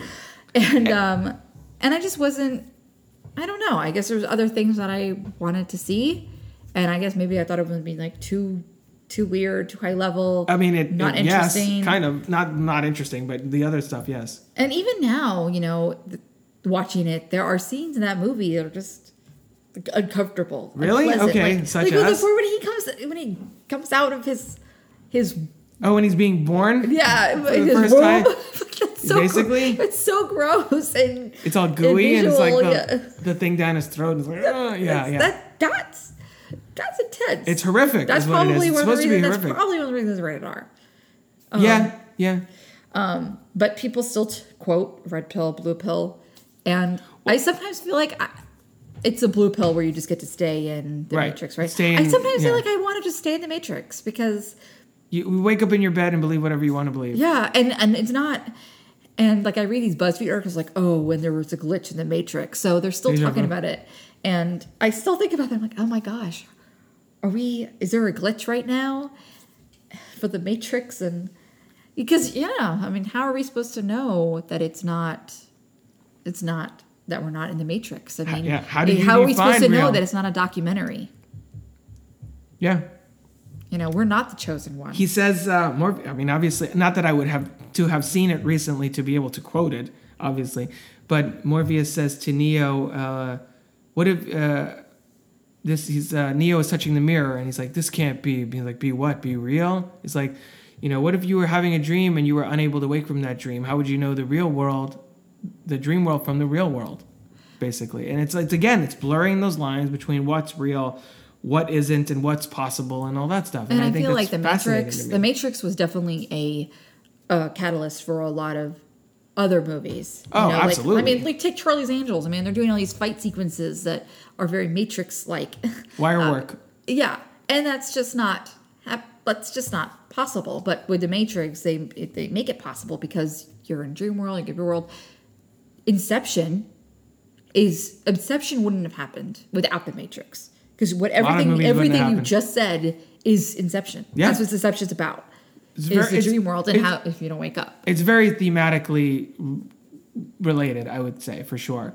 And I mean, you know, I would be remiss if I didn't mention that a lot of the stuff that the that the Matrix touches on is also touched on in another movie that came out the year before called Dark City, which was filming around the same time as The Matrix, so they actually used some of the same like sets and things like that in The Matrix, as in Dark City. And I talked with Jeff Johnson. I remember, the, I remember I talked with Jeff Johnson on the podcast about Dark City, which is his favorite movie. So it was. It, it does feel kind of like a distant cousin to The Matrix. So people that are interested in The Matrix and like me have seen it five million times uh, and and or love it as much as I do. Definitely check out Dark City if you haven't seen it. It's more of a cult classic. It was like the Black Sheep. It was like the uh, the you know unappreciated younger sibling of The Matrix, I guess in a way. Is it like the Black Armageddon Sheep? Versus Deep Impact? Well, that which, Armageddon. So Deep got Impact more, is. I think Deep Impact is probably a better movie. But Armageddon got more press. Yeah, got more, I don't. Uh, it was more of a blockbuster than Deep Impact, but they're basically right. the same movie. Kind of. Well, there's one's a comet, one's an asteroid, but yeah, essentially they have a very similar premise. Okay, I don't know the difference between a comet and an asteroid, so. There's that. You're just part of the problem, aren't you? Exactly. I am. Um, but that happened a lot. The that's twin still, movies? That still happens. There is, I think there is an entire podcast. Actually, I forget. But somebody wrote into the Slash Filmcast, which is a great show that everybody who's listening to this probably already listens to because it's super popular. Um, that somebody wrote into the Slash Filmcast, I think, who has a podcast on twin movies. So Deep Impact and Armageddon. Um... Ants and a Bug's Life, uh, Dante's Peak and Volcano, all those kind of famous ones. Uh, White House Down and Olympus Has Fallen. Uh, I and I Isn't think kind San of San Andreas and something else. Probably. It was probably another movie with The Rock, honestly. Uh, and I think The Matrix and Dark City kind of almost sort of qualify as that. There's about a year in between them. But I, I and and ultimately the plots of both of them are very different. The realities behind what's happening in each of those movies is very different. But I think they are, they do start out from a similar place of like, yo, what the fuck is happening? What's going on? Because that was how that was my reaction the first time I saw The Matrix. I was sixteen. I was used to, you know, The Nutty Professor. I love that. The, the Eddie Murphy one, obviously. Um, the Batman Forever. I love that. Ace Ventura and The Mask. There's like kind of very broad movies that were pretty mainstream, pretty straightforward. I saw The Matrix. I was like, wait, what? He's in a computer? This is real? This isn't... I don't understand. Like, I almost didn't understand. Like, it blew my little sixteen-year-old mind. And I think I used that exact same sentence in the Matrix episode because that's the easiest way to describe it. Um, it, it did... Yeah, it, it, it lifted a veil of, hey, this is what movies are. Welcome. Join us. Come with me and you'll see a world of pure imagination. It was like that kind of thing. Um, so, obviously, my number one was going to be The Matrix. But... I, uh, I'm pretty sure you have some honorable mentions that we haven't mentioned. Would you like to throw those out there before we end this episode that's gone longer than we planned? It always happens. I mean, but nineteen eighty-nine, we spent as much time talking about the year as we did the movies. So that's good. That's what we need. I needed to get the ninety-nine out of my system. So, honorable mentions. Austin Powers, The Spy Who Shagged Me. Not a great movie. But one that I think we both have kind of a nostalgic soft spot for. I had that written down here as well. I didn't think you would. I know. I, I figured you wouldn't of think course, that. Of course. I love yeah. yeah. I had the... Yeah. yeah I was See, I'm always... Person. I'm unpredictable. You are. You know my first... You knew my are first you, two You favorites. Can't steal the unpredictable... See, the unpredictable thing, that's... Uh, that's Justin Beck of the Ditsy Comic Podcast. That's his thing, going off the rails and stuff. So don't steal his... That's his brand. All right. You're, you're be brave, be, be bold, be brave. Stick with your... Stay in your lane, Kai. Um... So I put Austin Powers, Spy Who Shagged Me, because I did not see Austin Powers, A Man of Mystery, International Man of Mystery, in the movie theater. Neither did I. In fact, I Nobody did. don't even know. I think I may have actually only seen Austin Powers, Spy Who Shagged Me first. And I saw it with my friend. And I just remember laughing so hard. And if anybody knows me, I don't laugh out loud. I'm not a laugh. I'm not an LOL person. I just, I make people laugh. I don't laugh. But this movie made me laugh a lot because it was just so silly. And um, it wasn't the po- part where he drinks poop, is it? No, no. I don't like that scene. Actually, I think that's probably one no, of the weakest. No, it was in the tent at the end. Oh, the tent? Yeah, and then the scene where uh, soon after that where they're like, oh, got some balls. And There's then, a gerbil in your bag. Yeah. How did that get in there? I don't know. And then the scene with the the, the rock, the, the spaceship or whatever, the ship. That the moon? Was, like, the, his oh, moon base? His, his, oh, the balls. Oh, get your, get, oh, your yeah, hot, yeah. get your hot dogs or something like that. And um, it looks like Jim Vance Johnson. Yeah. Pay, pay attention. Yeah. So I just I just Wayne, laughed out loud, and it, that movie got a lot of press too, and yeah. so that came oh, yeah. out this this summer, right around like, our birthdays, right like before late, I mid moved. late June, like right before. Isn't I that moved. like a June movie? Wasn't like yeah, right I think it was like my yeah. last the last movie I saw before I moved to. Because both of our birthdays in late, are in late June, yeah. I should say. And I remember seeing um you know Heather Graham on the cover of Entertainment Weekly, and I'm just like, oh my god, she's so beautiful, and just just they were inter- entertainment. outlets were talking about this movie a lot. And my friend, she really liked, the friend I saw it with really liked Austin Powers. She saw the International Man of Mystery, and so I went with her. And yeah, I just thought it was really funny, and clearly it was a very pivotal movie for comedies, because mm. then he did, Mike Myers did a third one. Which was not as good, unfortunately. Even though I love it in a, in a weird way. Uh, it's, yeah. No, but I saw, I was one of those people, the stereotypical Austin Powers fan who didn't see it in theaters, rented it, fell in love with it, rented it again, rented it again, rented it again, bought it previously viewed on V H S when that was a From thing. Blockbuster? Probably. It was, yeah, I don't think Amazon was a thing yet. No, no, Amazon wasn't a thing. No, previously viewed, like, in the store. Like, from... And it wasn't Blockbuster, I don't think. It might have been Hollywood Video or one no. of the other ones. Um, and then got it on D V D and then watched the second... Saw the second one and, like, yeah, that whole thing. That was my thing. So I was obsessed with Austin Powers for the longest time. And I was kind of obnoxious about it. So I think we'll let you do your honorable mentions because you probably don't have as many as me. Do you have any other ones? I have two more. Okay, do do your two. Go. Okay. So my other honorable mention is Election. So I saw this movie in two thousand four, and it really put Reese Witherspoon on the map. I mean, she she had Cruel Intentions and Election um, the same year, back, yeah. and she got nominated for a Golden Globe, actually, for Election. And it's a dark comedy, and um, she plays the character Tracy Flick, who is, like, ambitious and is kind of power-hungry, and, like, it just tells the...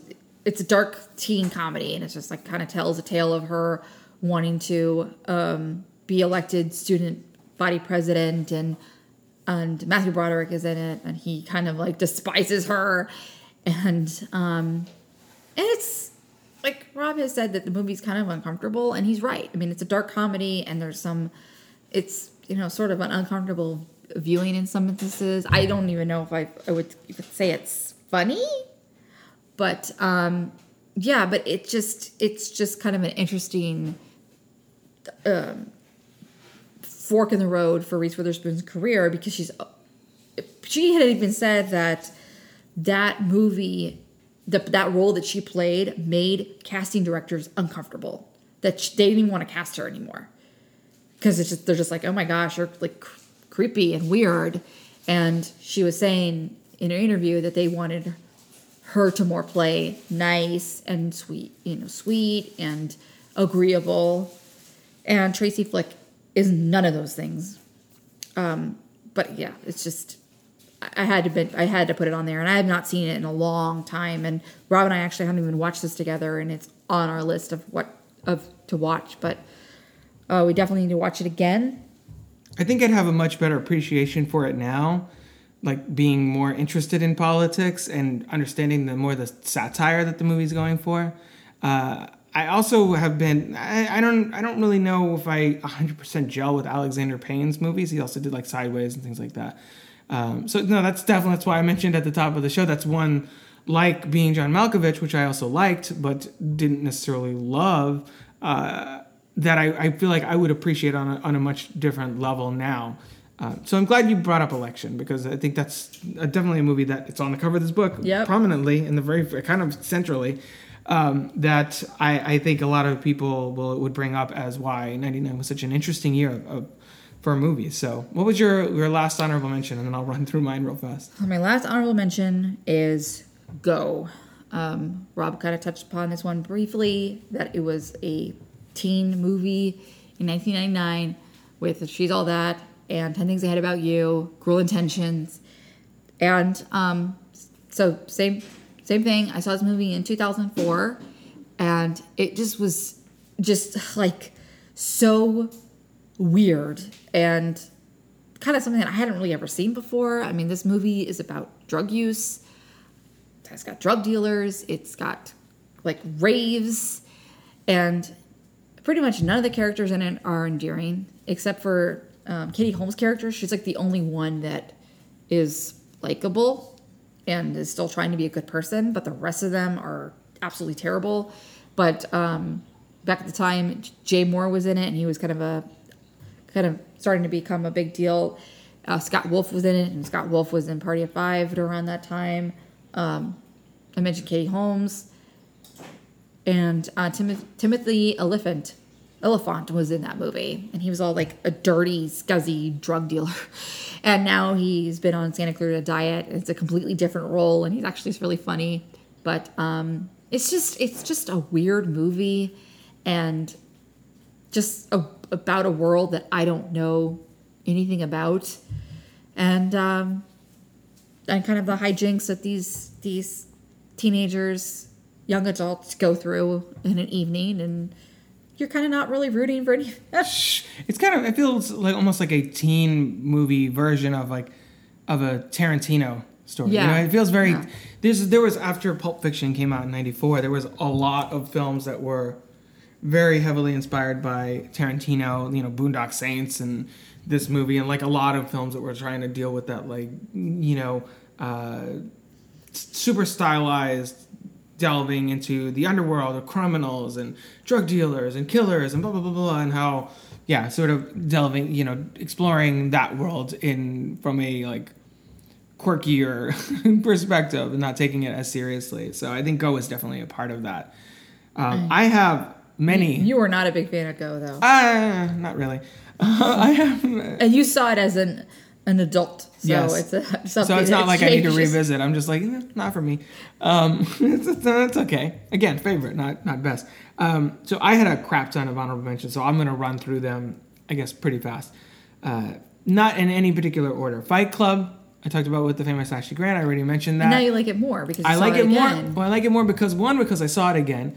Two, because I talked about it with a good friend of mine for over an hour, and we, we dissect a lot of what appeals to her about it, and then, you know, I can appreciate that more. And, and yeah, so the value of watching a film as an adult versus as a teenager is like, eh, I don't know, I don't understand what this is. Um, I think that's that's a big standout for me. Eyes Wide Shut, which I just recorded an episode on, you'll hear later in the fall, with Albert Lanier. Really interesting movie. Uh, Kubrick, it's the final. Tom Cruise, really out of his element normally, uh, not in the, the traditional leading man. I think that was a really interesting movie to talk about. It has a lot to say about sexuality from both the male and female perspective. So I had a great conversation with him about that, uh, Albert Lanier. Uh, the Mummy, nineteen ninety-nine, obviously. Mm. Well, nineteen ninety-nine, obviously. With Brendan Fraser, Rachel Weisz was a revelation in that movie. Um, I, I think it, it it's hits that the nice cross section between being a horror movie, being kind of a swashbuckling adventure, but being fun all the way through. There's been a lot of people reporting lately that Brendan Fraser is like, I'd be down for a fourth movie because they did The Mummy Returns, which I hated, and uh, The Mummy Tomb of the Dragon Emperor, which I also kind of hated.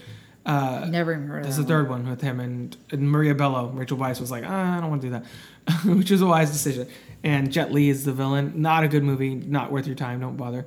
Uh, neither is The Mummy Returns. I li- I, okay, I only saw The Mummy Returns. Well, before you showed me The Mummy, right? I, I thought it was cute. I hated it. I thought it was terrible. I loved The Mummy, and I thought that was. Brendan Fraser did like run in the nineties. Though. No, he's like he was like a heartthrob in The Mummy, like it, like straight up. Like he was basically he was very Harrison Ford-esque. He's very Indiana Jones style in that movie, and I think, I you know we we both like him. In a lot of movies, I think you like Bedazzled more than I do, but it's kind of emerges like a mini cult classic among some people.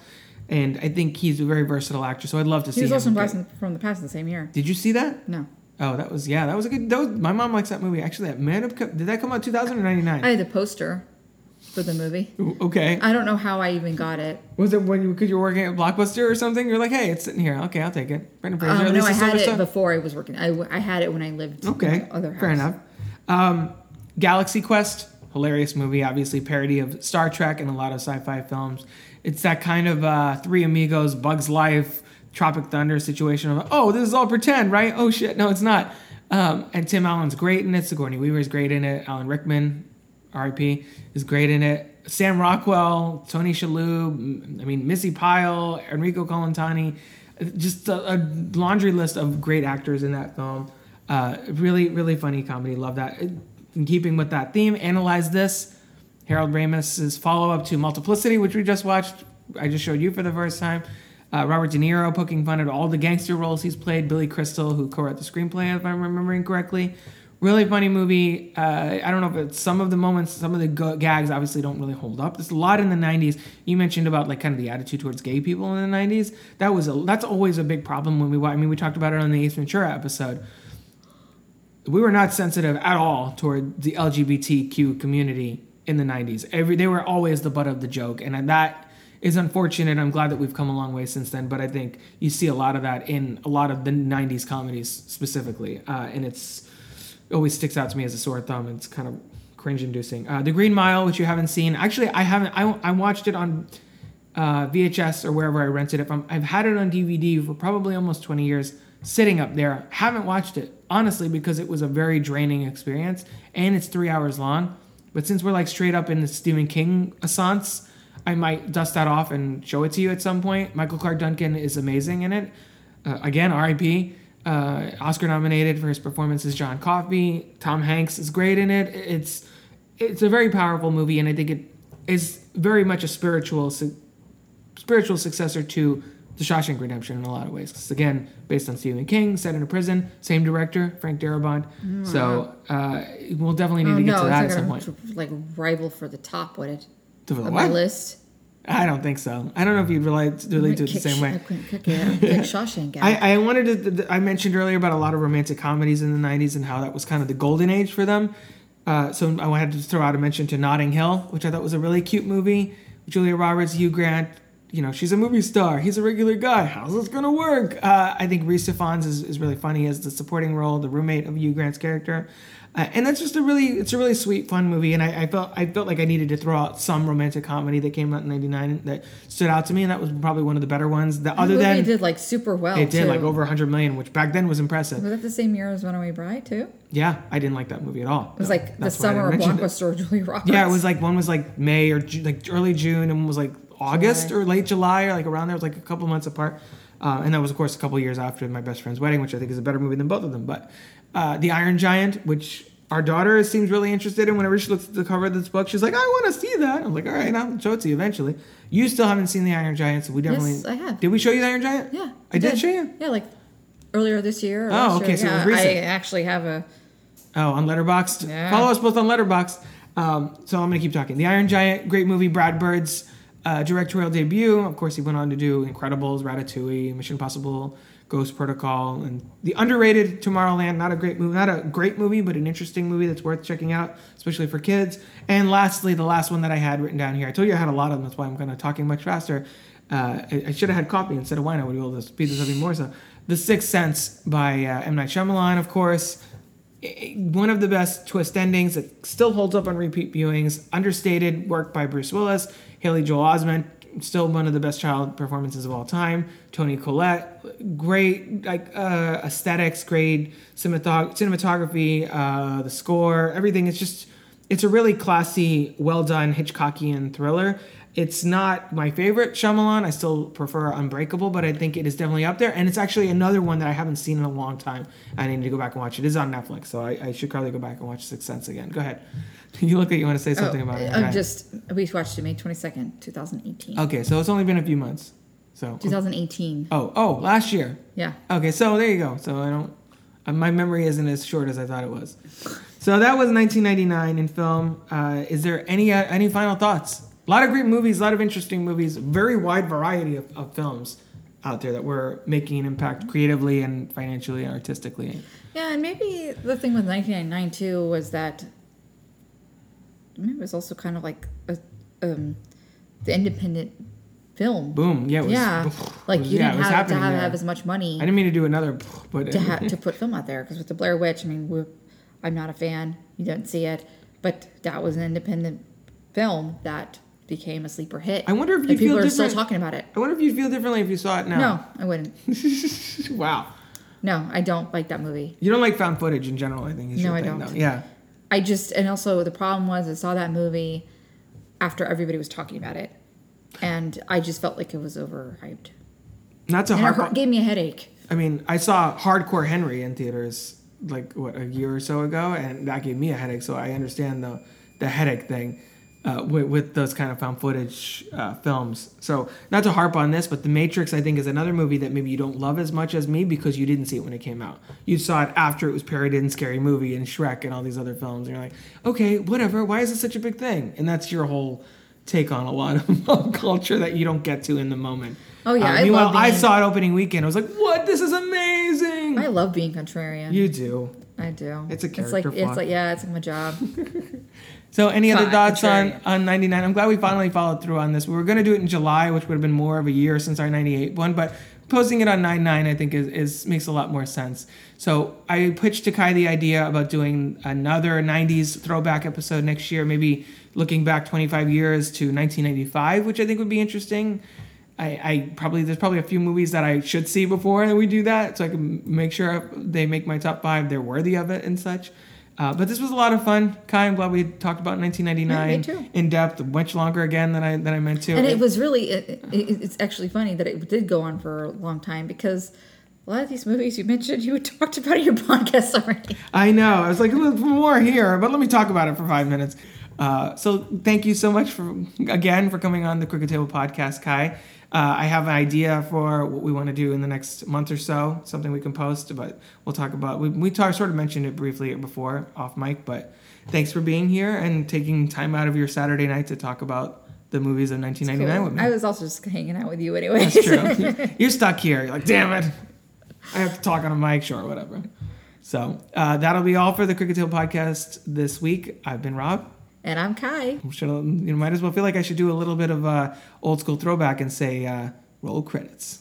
If you're interested in joining me on the show to chat about one of your favorite films, head on over to crookedtable.com slash guest. Or you can consider supporting the show at patreon.com slash crookedtable. Of course, you can always find more podcasts, reviews, videos, and other movie-related goodies over at crooked table dot com. Until next time, this has been the Crooked Table Podcast, and I've been Rob. This has been a production of crooked table dot com. All rights reserved. Z R O K E D.